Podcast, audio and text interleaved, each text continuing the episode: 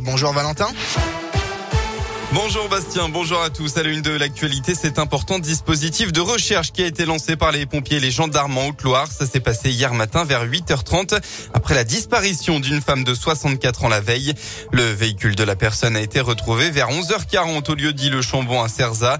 Et peu de temps après, malheureusement, le corps sans vie de la sexagénaire a été découvert à proximité dans la rivière. D'après le progrès, l'examen du corps a confirmé la piste d'un geste désespéré. Dans le Puy-de-Dôme, les cloches ne s'arrêteront pas. Les habitants de Serra ont voté pour le maintien des sonneries des cloches de l'église la nuit. Les habitants étaient invités à participer jusqu'à vendredi à une consultation citoyenne pour décider si les cloches de l'église devaient être mises à l'arrêt euh, entre 22h et 7h du matin. Résultat final annoncé hier, 91 foyers ont répondu non, 32 ont répondu oui. Et puis dans l'un, hier, les pompiers ont dû intervenir en milieu périlleux. Vers 10h30, un chasseur a chuté dans un ravin entre Virieux-le-Grand et Valmoret sur Serran. L'intervention a duré plusieurs heures jusque dans l'après-midi. La victime, âgée d'une trentaine d'années, a fait une chute d'une dizaine de mètres. Heureusement, pas d'urgence absolue. Il aurait simplement été blessé à l'épaule.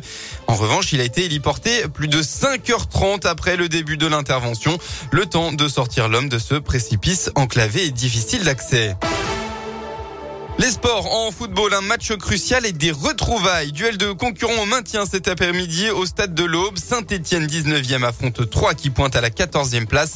Toujours relégable, les Verts ont besoin de bonifier le succès obtenu à l'arraché contre le Clermont Foot lors de la dernière journée. Mais ils, iront face ils auront face à eux un entraîneur qui connaît parfaitement la SSE, Laurent Batles.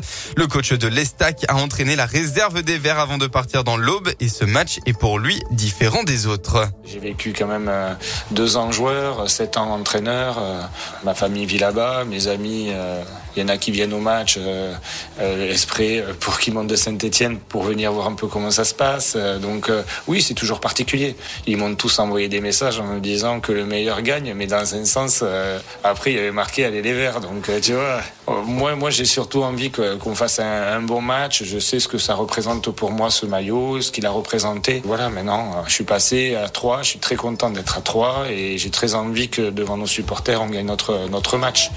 3 contre Saint-Etienne, c'est à 15h et on n'oublie pas qu'à 17h, le Clermont Foot, autre concurrent au maintien, recevra l'OGC Nice de Christophe Galtier. La météo en Auvergne-Rhône-Alpes, eh bien, c'est la brume qui va dominer demain matin, euh, ce matin, pardon, en particulier dans l'Ain, le Rhône et la Loire. Elle devrait ensuite se dissiper pour laisser place à la grisaille tout au long de la journée. Malheureusement, pas un rayon de soleil attendu dans la région. De rares averses sont aussi attendues en fin de journée dans le Puy-de-Dôme.